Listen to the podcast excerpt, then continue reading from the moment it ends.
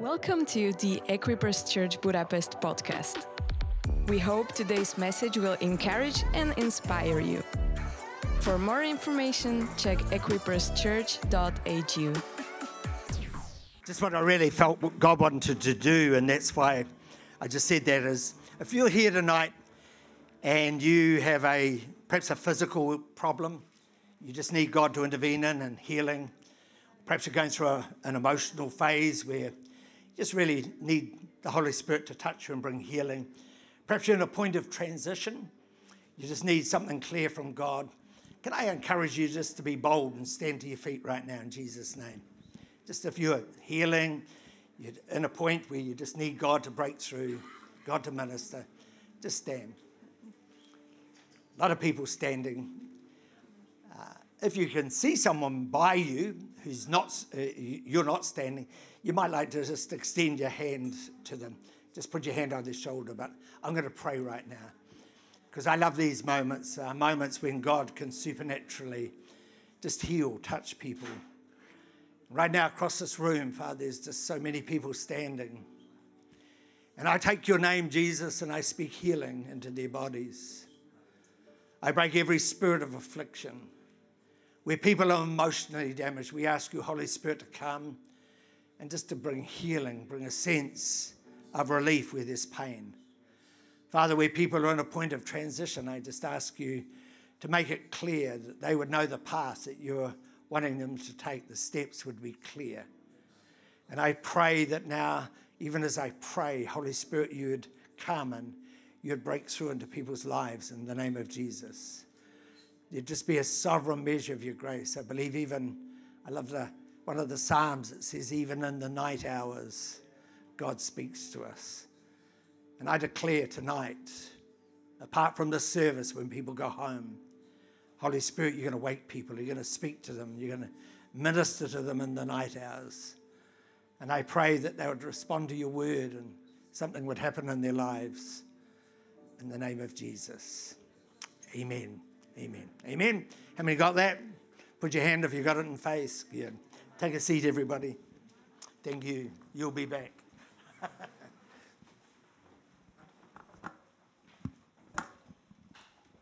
want to get on uh, with my message.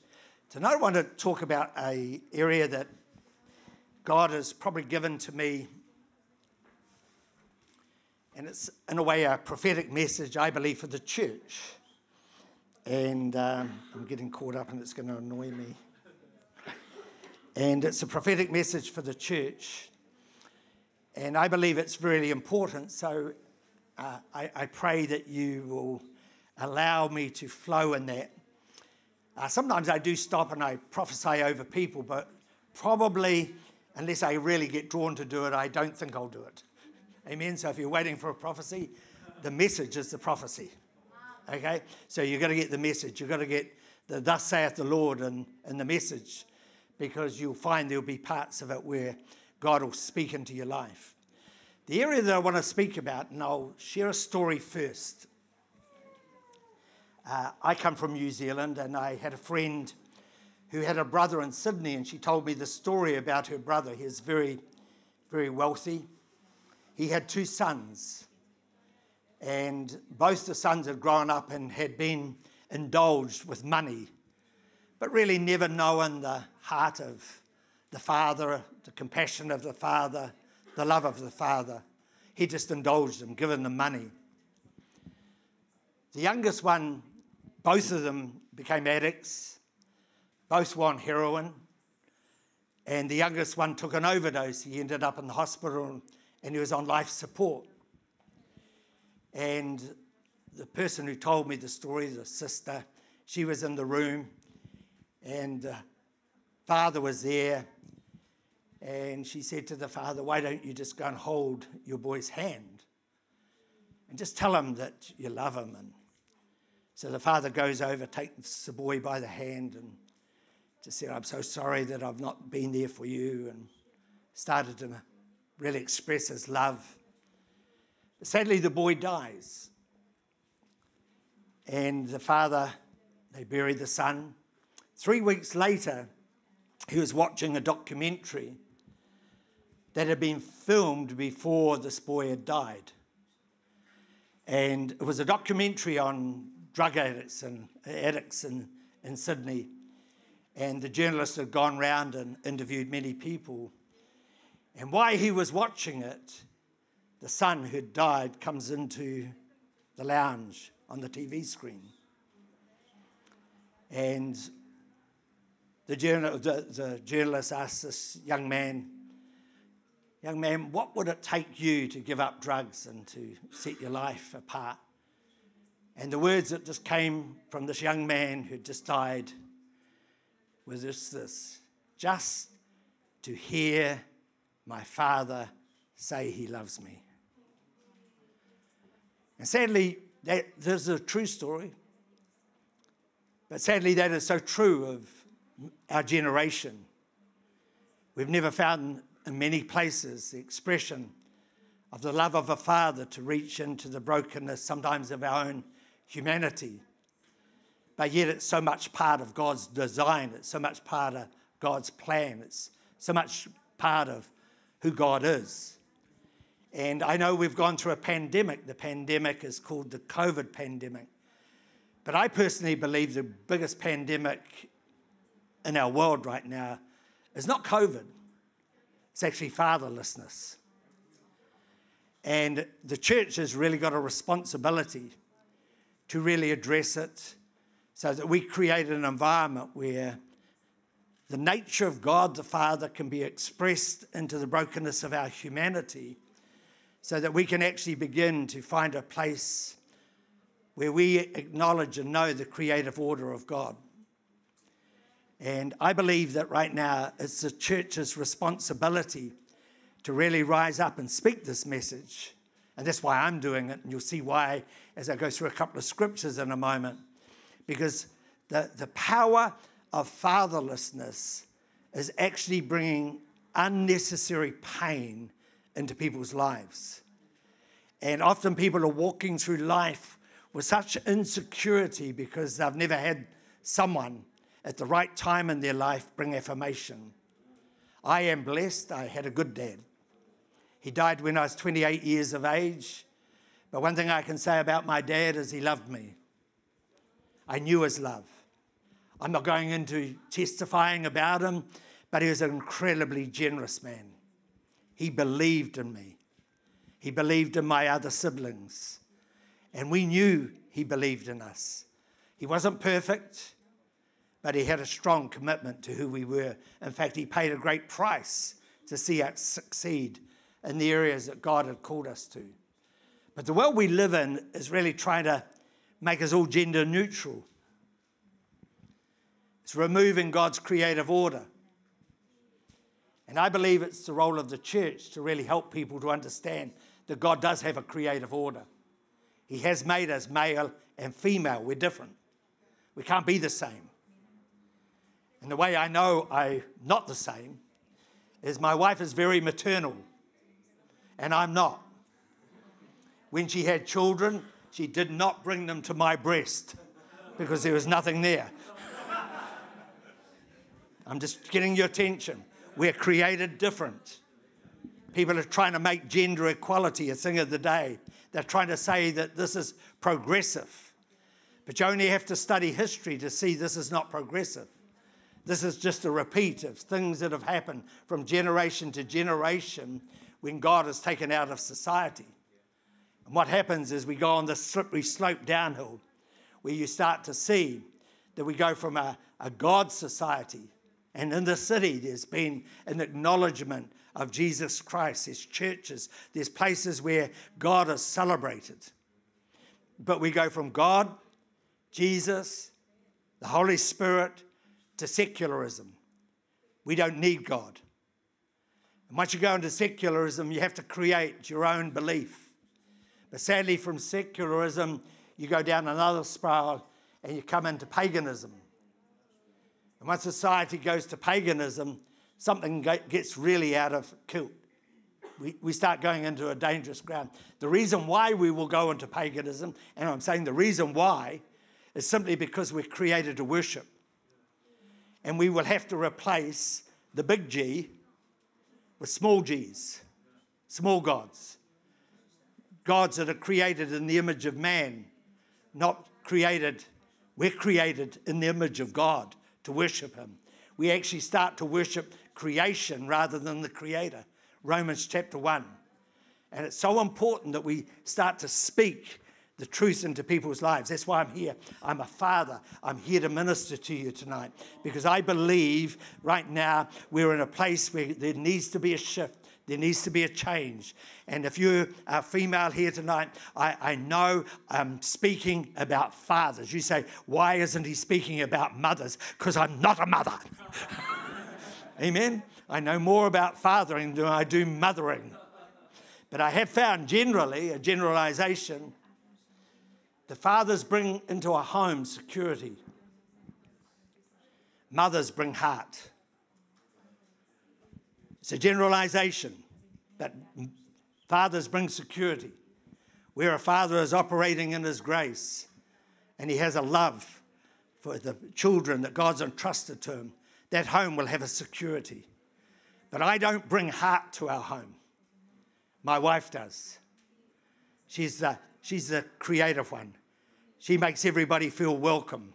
I'm a welcomer, but she just got that extra neck. Amen? It's heart.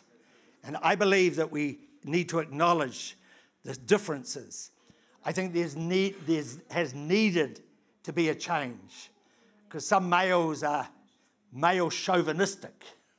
Some of the women should say amen. and they expect to be served. Just to let you know, I would cook most nights in our house. I'm quite domesticated. Amen. Just to let you know. So, and I also believe that if a woman does the job, she should be pay, paid the same as a man. All the women should be saying, Amen. Come on, bring it on. Because we need that. I also acknowledge that women can have a powerful leadership gift. And we see many significant women in our world today with dynamic, powerful leadership gifts. But it doesn't mean that that controls their marriage, just to let you know. And I believe that we need to actually see many things have been good, but naturally the pendulum always swings too far. And what we need now is to come back to the creative order of God. And the church has got a responsibility to speak into it. The Queen actually made the statement for her, Queen Elizabeth made the statement for her 70th anniversary. And she just made a statement. She said, if we are to embrace a positive future, we must study the past. And often we're trying to navigate the future without looking back. And really, there's nothing new. And right now, we need to understand that the Holy Spirit is wanting us to help to see what's happened in the past so that we can navigate and go into our future. The book of Malachi, chapter 4, verses 5 and 6, this is the last book of the Old Testament. It's really interesting how it's written. It just uh, says, Behold, I will send you Elijah the prophet before the coming and the great and dreadful day of the Lord. Now, I think the prophet Elijah, it's the spirit of Elijah.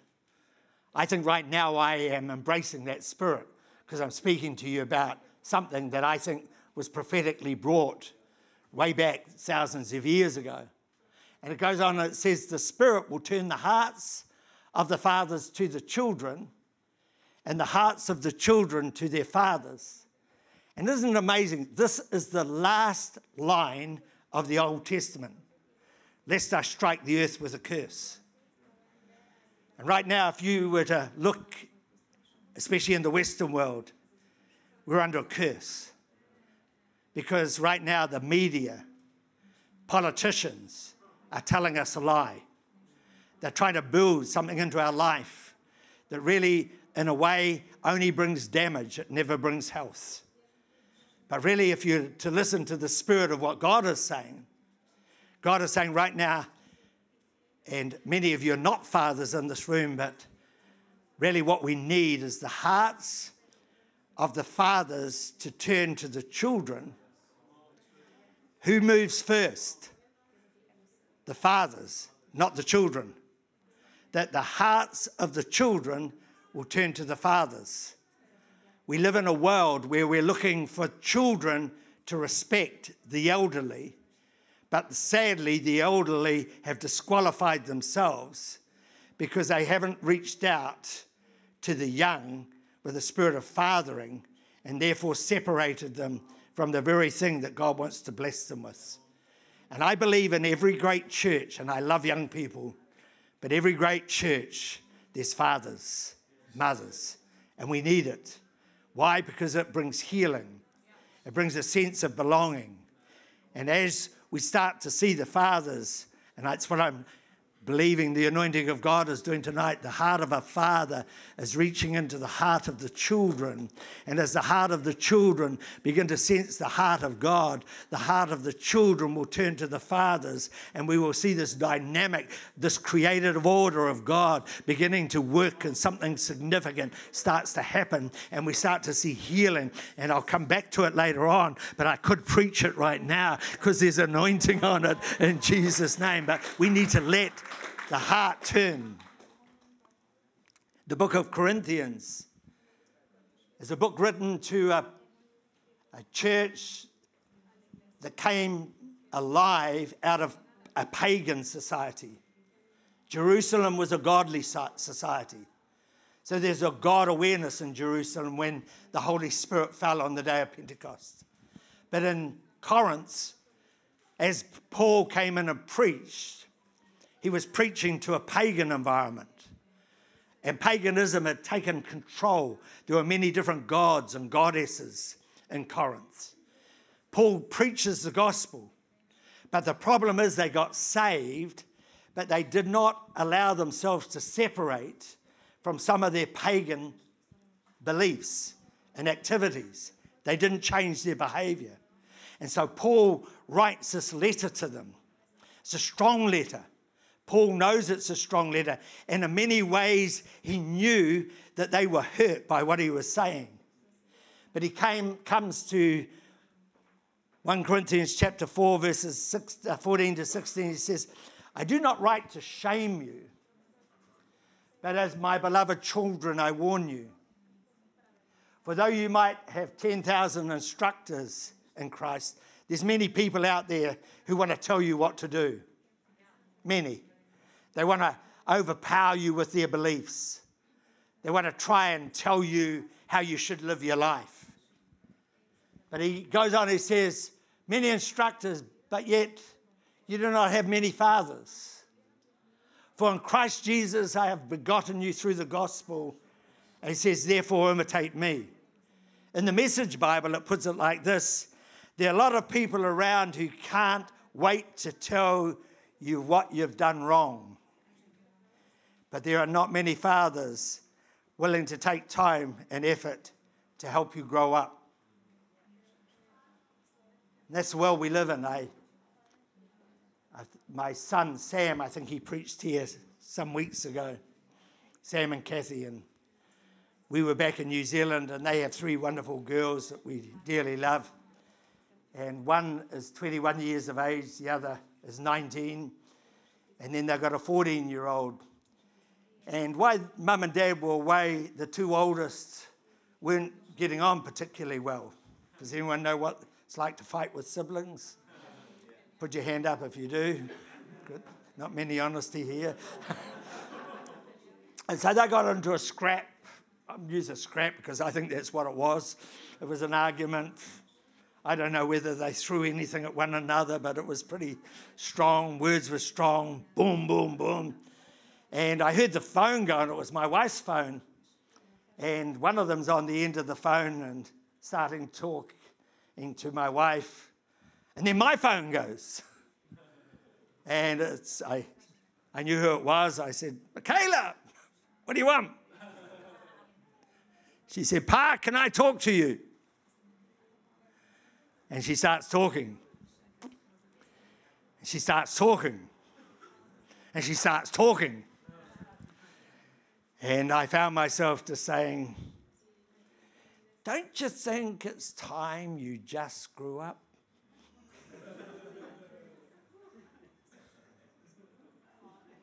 Said, What do you mean? What do you mean? And then we had a good talk. Instructors want to give you information.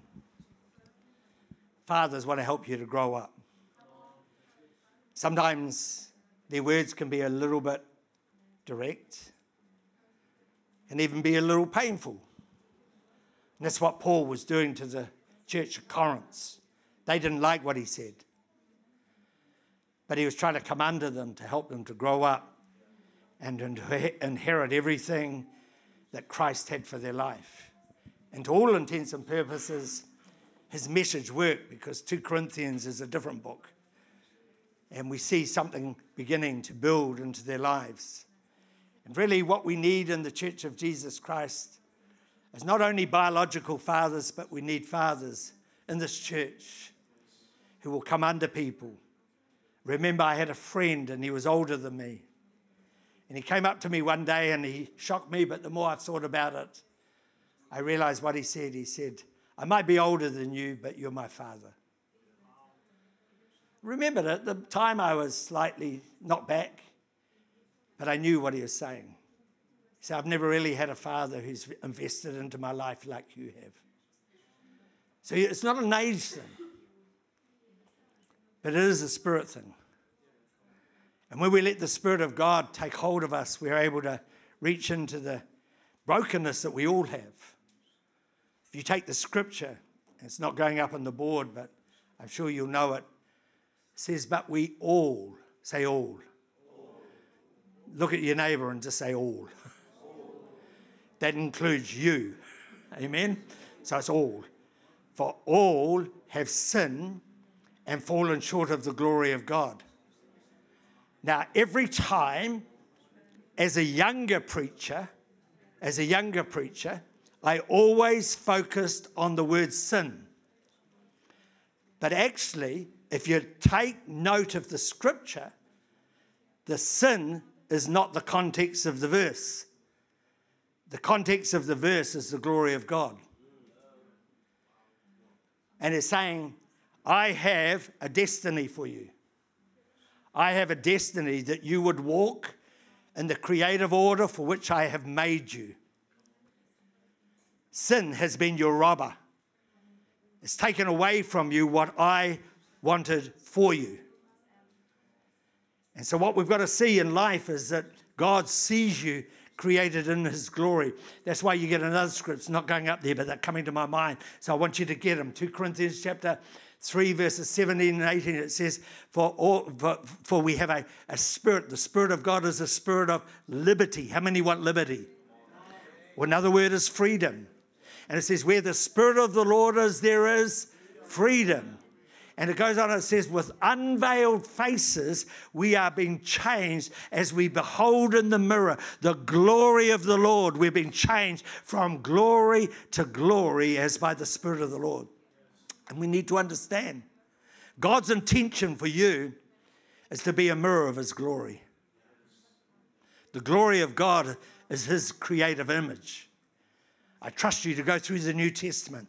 That's where the glory of God. I often think, now you might, this is not arrogant. This is just taking, I often walk through the street and in myself I say, today I'm the glory of God.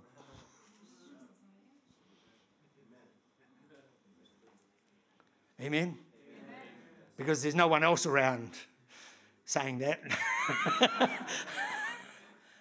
we can display the glory of God through our life, our actions, our ability to reach into broken humanity. See, this is not religion. This is a, a dynamic relationship with a God who's wanting to restore you to the way He's created you to be. And I believe right now, prophetically, I minister. Somehow we've got confused. We've got religion into our world where God wants us to have a relationship and He wants us to get this dynamic into our heart so that we can be, we, we can be the mirror image of the glory of how God made, has made us. And every, the wonderful thing is in this room, every one of you are unique. No one's made the same. Everyone has a unique smile. Everyone has a unique dimension. We've all got different colors of skin. I'm just a pale brown. Not white, pale brown if you really look at it. all different. Had a friend, he wrote a song, something beautiful, something good. All my confusion, Christ understood. Something beautiful, something beautiful, he's made out of my life. He was a little man, five foot five. Not sure what that is in meters. When he was growing up as a little boy, he was no father. He lived in a home where no one helped him. He wasn't taught how to look after his own personal hygiene. He tells the story. He said, I'd go to school and no one would want to sit beside me because I smelt. And he grew up feeling the rejection of everybody around him. He was bullied, he wasn't treated well. He said, When God saw to me, He made me five foot five inches tall. He looked at my skin, white, brown, low. I'll, I'll just darken him up because he's part of the indigenous people of our country. So he, he darkened him up. Nose, pointy. Nah, I'm just going to punch it in. He's going to have a flat, wide nose. And he tells a story on the stage about how God sees him. This man had such an anointed voice. And he told about the creative order of God. And then he said, sung this beautiful song with his guitar something beautiful, something good. All my confusion, Christ understood. But yet he's made something beautiful out of my life. Tonight, I just want to go through and very quickly, which sounds a lot, but I'll do it quick. Areas that we need to understand in the role of a father. You might pick up some things that you can see have missed, and then I primarily just want to come back to one point. I wonder if Milan, you'd come and just play the keyboards really quietly in the background. Do you mind? I might take my coat off. I might be working too hard.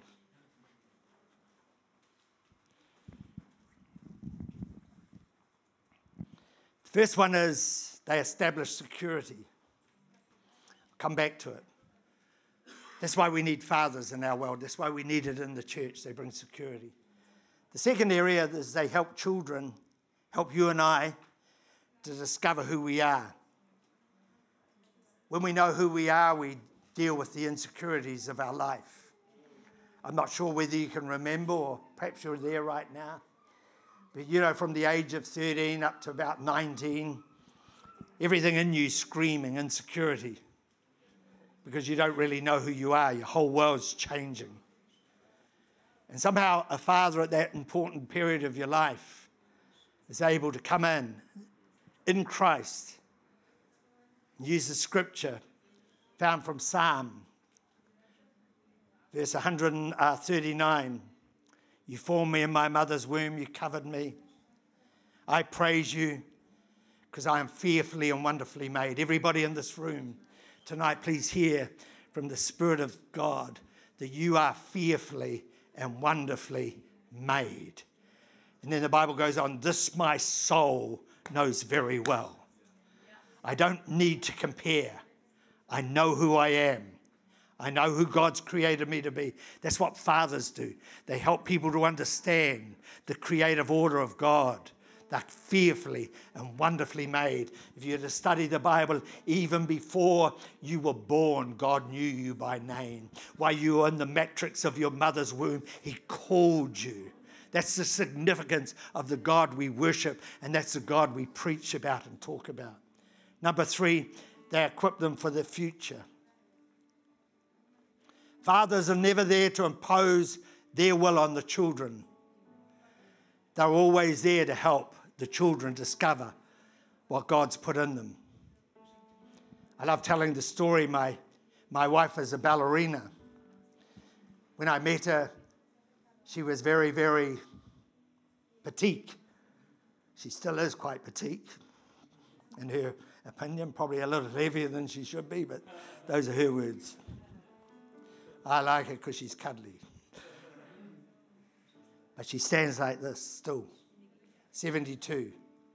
she still stands like a ballerina. Can't get it out of her system.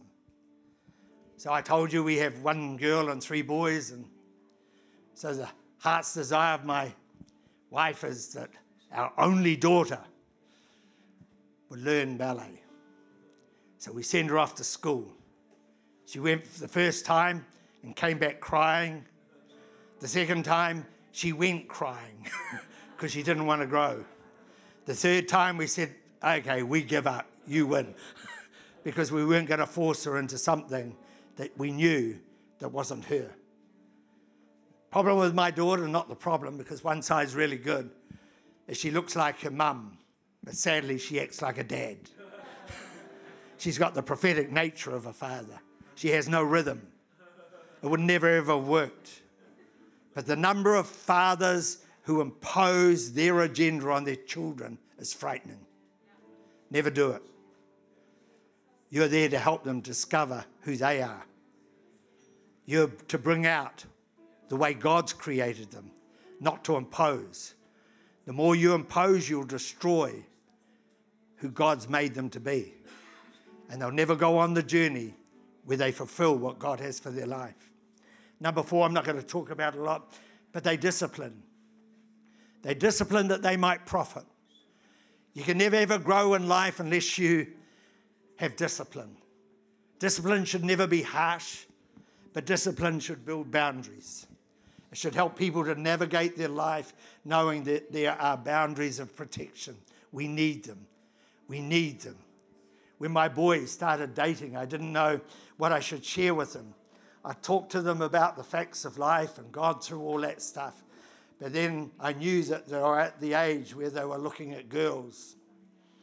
And I said to them, I said, Well, I said, I don't really know what to tell you, what advice to give you. I said, You know, if you take a girl out, I'm not going to tell you whether you hold their hand or kiss them, because I'm not there. But I said, just say you do hold their hand and somehow the chemistry in your body starts to come alive and something starts to burn. I'm not sure whether you understand what I'm talking about. I said, just remember Jesus is there. it was the end of subject. That was my that was my advice. Just remember, Jesus is in the car. Amen. Jesus is in the car. That's all I say. Jesus is in the car. He's watching. He's there. And close the subject. I didn't have to govern their behavior. I don't know what it was like, but I'm sure they remember that Jesus was in the car. What I was really doing is giving them boundaries. And boundaries are so important if we're to navigate our life and come into a place of fruitfulness. Number five, they love unconditionally. Doesn't matter what you do in life, we need people who will love us. It doesn't matter what we do wrong. Many people only love when someone's living in their world. But the prodigal son teaches us in Luke chapter 15 that the father loved. And I love the picture, and I want to demonstrate it because I think that many of us have got it wrong.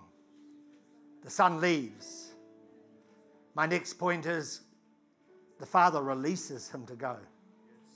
He didn't hold him back, he never ever ran after him. He released him. But I can imagine, and I hope you can get the, the drift, that every morning the father would come out and he would sit on his seat on the deck with his cup of coffee and his Bible. And he would look up and he would say, I wonder if my boy's coming home today. I wonder if my boy's going to come home today. And he'd pray for him. His love for him never ever disappeared. His love for him grows stronger and stronger every day because his love was not based on the condition of his behavior, it was based on the fact that he's my son. He's my son. I love him. I love him. One day He was sitting there, he'd had his breakfast, and he came out and he looked up the road and he saw this boy walking. And he said, Is that my boy? Is that my boy? Is that my boy? And the further closer he came, he realized that it was his son. And for the first time since the son left home, he came to him and he wrapped him because his love had never disappeared.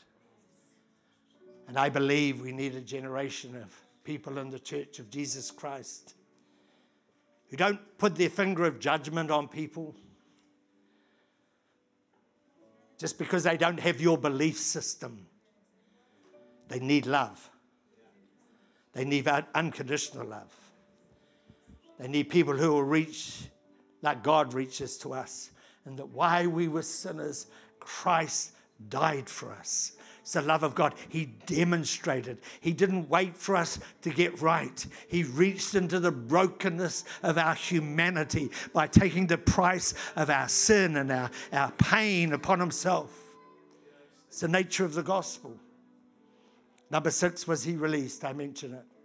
He guides them relationally. We have a statement in Equippers Show me your friends, and I will show you your future. I'm going to say it again. Show me your friends, and I'll show you your future. Your life is determined by the relationships you form, the close relationships you form. Doesn't mean we don't minister to people who have needs, but friendship's another level. Who speaks into your life?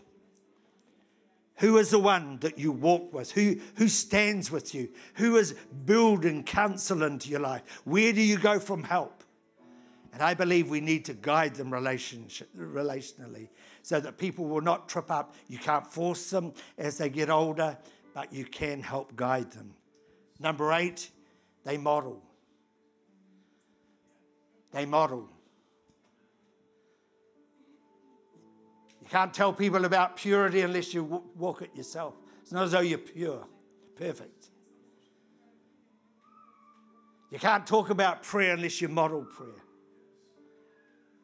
You can't talk about the importance of church unless you know the importance of church, because your children will just look at you and say to you, Oh, you just say something you don't do. They're not stupid. We learn more by modeling than we do by instruction. And we need models. That's why Paul said, Imitate me as I am in Christ. Number nine, they testify. They testify not only of areas that where God's blessed them. I've got many stories of God's blessing. Provision, my wife and I have been healed many times. Testimony of God just breaking in.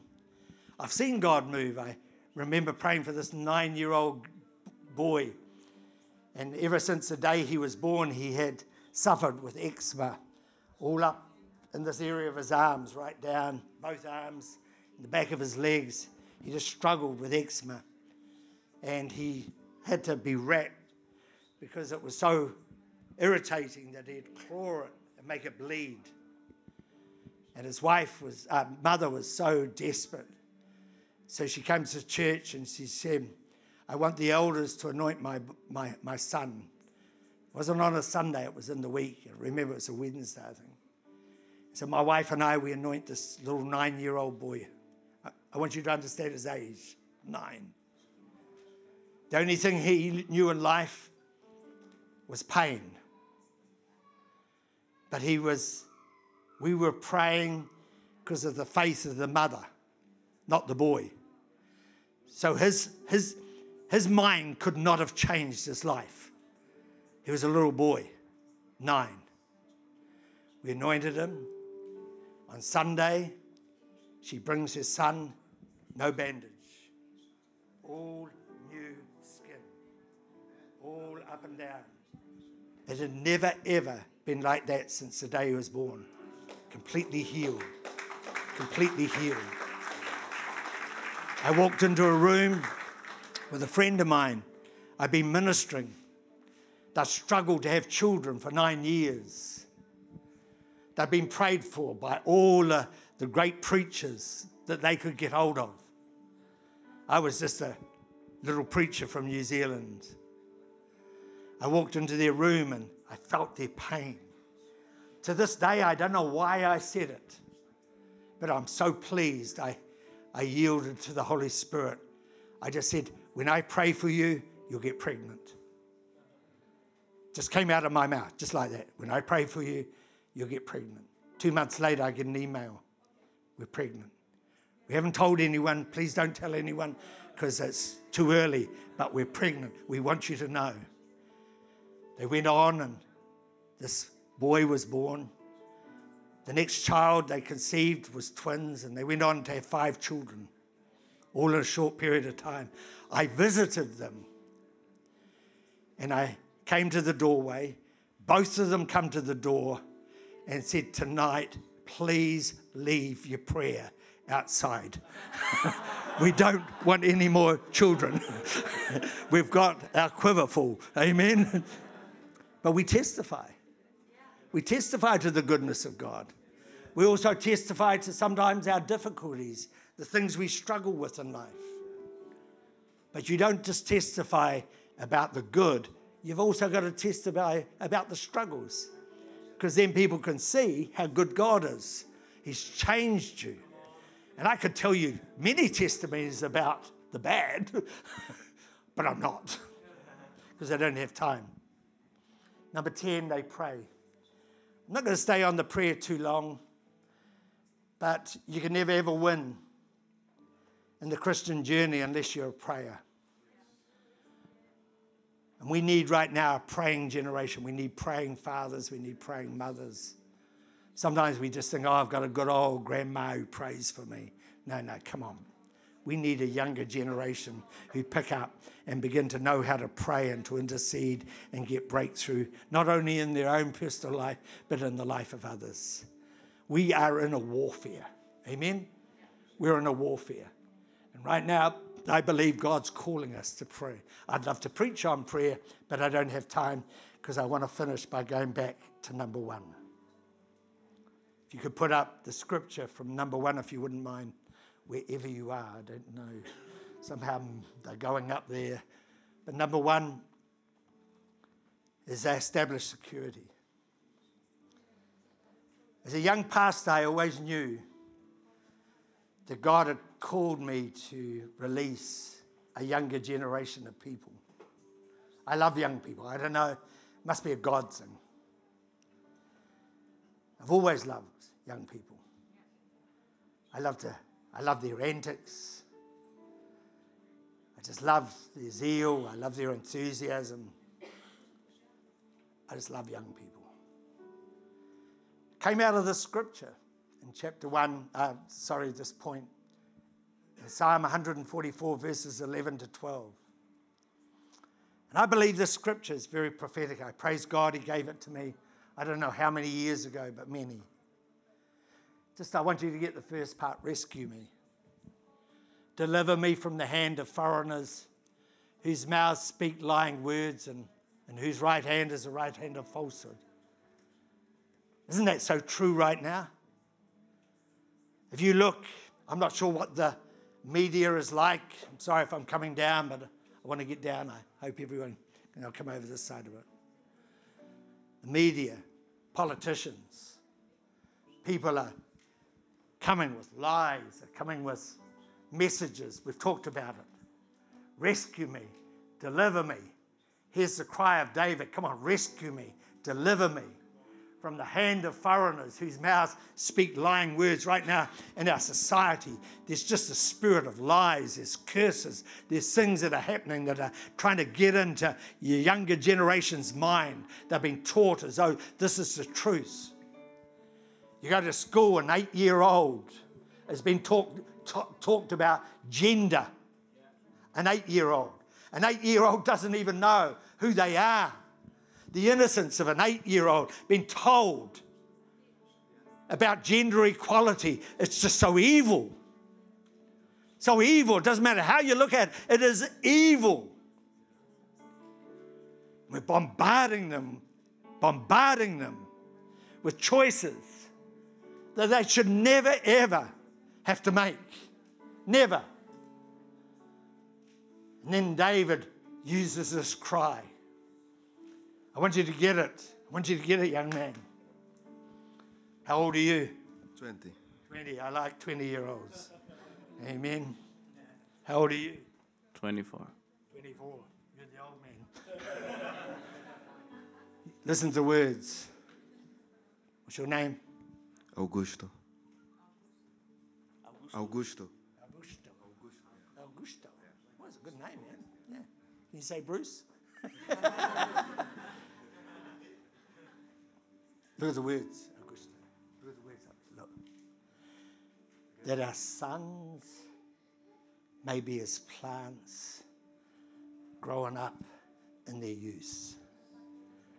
And it goes on, it says, Our daughters may be like pillars, sculptured in palace style, secure, with a beauty and a dignity about them, because they realize they're created in the image of a king. Our men, young men, finding out who they are and not being pulled around by the seductive lies of the world. The daughters. It's a bit of a boring pillar, isn't it? There's not much sculpture in this pillar. But I don't think we'd really want to remove it right now, would we? Would you want us to remove it? I think that would all collapse. Come on, girls. It says pillars, strong, able to support, emotionally secure, knowing who they are, sculptured in palace style. That's what Jesus does. That's what fathers do. They establish sons, young men. I speak into your life. And I declare that you're going to be lifted up as a wonderful young man who understands who he is. And around you, there will be generations of young people who've been told a lie, but I've placed on you a gift of leadership. And that gift of leadership will be able to take these people who are believing a lie and you'll be able to take them on a journey where they will begin to sense the power of God leading them into a place of security because I've placed in you a growth, I've placed in you a maturity, young man, that is beyond your years. And I'm speaking into you right now that you would rise up in strength. You would know the mantle of God's grace, you would know the mantle of His power. And I declare that you are a young lady, you are a pillar in the house of God. And I prophesy over you a beauty and a dignity that people will behold as you find Jesus Christ stronger and stronger in your life. People will see who is that young girl? How come she's so secure? It doesn't matter where she is, she carries the beauty and the dignity of the Lord. Can I pray for you? Stand. Just lift your hands. I anoint you. In the name of Jesus, just touch this wonderful girl's life. Emma, was it? Emma? Uh-huh. Yeah. Just touch her, Lord. Let her grow strong in the house of God. In Jesus' name. I want to come back to men, boys. There's two types of men. Two types. There's what you call the masculine man. I probably might put myself in that category. Definitely my wife would. Masculine. There's also another male. We often don't understand it. It's not often talked about. It's called the emasculated man. Emasculated men are the more tender, soft. In society, they often become nurses. They don't want to do what the masculine man does because they're tender hearted, they're soft, they generally, I'm using generally, generalization, they might like the sport. They're soft. They're tender. But do you know they're being created in the image of God? And do you know what we have done with those young men? We've told them to man up, become masculine. But they're created soft, they're created tender. God's created them that way. And we're doing damage to them because they lose their identity. And I've ministered now to many emasculated men who have affirmed the way God's made them. And today they're married with children because some father took time to not try and put a box around them, but help them to identify who they are. And we live in a world where people are not giving answers to the creative order of God. And I believe it's the church's role to affirm men. I'm not going to do this tonight, but I spoke this message to 500 men in our city. And I just went through and I came to the end, and the Holy Spirit just gave me a word of knowledge, just spoke into my heart that I knew I should do something. And this was the word. He just said, Bruce, he said, in this gathering today, this is how he spoke into my heart. There's a whole lot of men who just need a hug. And so I just said, I've ministered to you. It was an anointed environment. I said, if you're growing up in this room and you're in this room today and you've really never known the affection of a dad, never had someone tell you how much you're valued and you love them. If you're in this room and you've never ever had a man give you a hug, would you just get out of your seat and come to the front? And I was shocked. The number of men who just got out of their seat, the altar call was so jam, jam packed. This men coming up to the front. Some of our leaders just went up. Can I hug you? Would you let me? Good. I'm not saying you got a problem. Boy, you're a big boy. I didn't realize you were so big.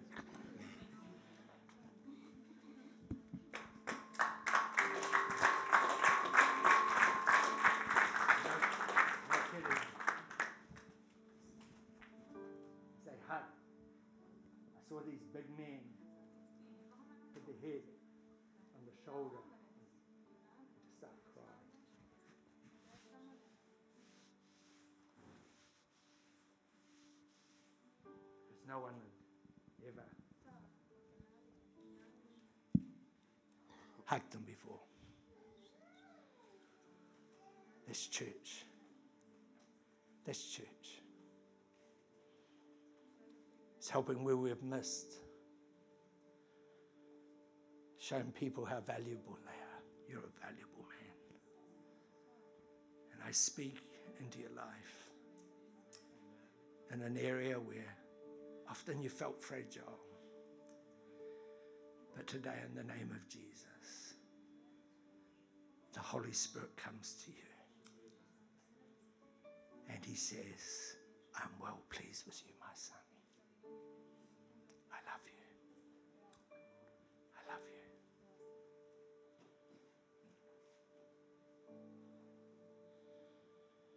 But in our masculine world, we push people away. Girls, if you're a dad and you've got 13, 14, 15, 16 year old girls, please give them a hug. Please. Because if you don't show them affection, they'll start looking for it from someone else. But if they know they're loved by a dad, they'll wait for the right man. Amen. And I speak, I speak into this environment tonight. I declare your anointing. I just ask you, Holy Spirit, to come. Just let God touch you where you are. Perhaps you're here and you've gone through the pain of not knowing a father. Perhaps your father died at a young age, and you've gone through a home that's separated. You've been brought up by mainly your mum, and your father's been separate from your life. Perhaps you've had a father that's always been there, but yet he's been so distant. And you've never ever felt the affirmation of his presence. Or perhaps today you just say, Yeah, no, I had a good dad. I, I had a good dad. My dad's helped me to understand God the Father far more than I realize. But today, in the name of Jesus, I just release the Holy Spirit to touch people in this room. I pray, God, right now, in the name of Jesus, you would heal miraculously. You'd heal people. You'd heal people. You'd touch them. So that in Budapest, we might see a generation of people rise up where our young men are like grown plants, mature, strong in their use. That our daughters may be as pillars sculptured in palace style, displaying a beauty and a dignity that comes from the creator of the universe. That fathers in this room would get a new vision of how they can impact a generation around. I just ask you, Jesus, to move miraculously. Stand with me.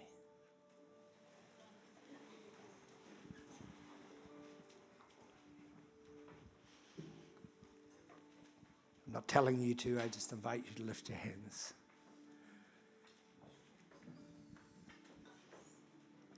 Just keep playing. Just keep playing. Just let the anointing come through your music. Come on, just play anointed. Play anointed. Play anointed. Just, just let it come. Just let a prophetic sound come. I release that prophetic sound right now in the name of Jesus. There's a wave of God's anointing just going right over this room right now. There's a healing balm just touching people's lives. Right now, the shackles of hurt have been broken off people's lives. In the name of Jesus, people have been touched. The spirit of fatherhood is coming on to men in this room. In the name of Jesus. We're going to see a new generation raised up in the city not a, not a generation of religious people, but a generation who understand that they're here to mirror the glory of an incorruptible God, a God who never changes, a God who's all powerful, a God who loves to deal with the brokenness of our humanity, a God right now we prophesy and declare that loves us. It doesn't matter where we make a mistake. His love and His mercy are new every morning. Come on, lift the prophetic sound. Come on, lift it up. Come on, lift the prophetic sound. Come on, let the Spirit of God begin to break over you. Let the Spirit of God begin to minister. Let something happen in this room. Right now, shackles are coming off people's minds, off people's bodies. Right now, I break the power of them. Right now, I speak a spirit of freedom into this room. I speak a liberty. I speak right now your grace. I speak wholeness. I speak completeness in the name of Jesus. Keep it going. Come on keep it going. Keep lifting it right now. In Jesus' name, let something happen. Let something happen. Just the mighty anointing. Come on, I, I release, I release, I release His anointing. Holy Spirit, come. Holy Spirit, come in power. Come right now in power. And right now, God, just magnify your Son Jesus in our house. In Jesus' name. Hallelujah.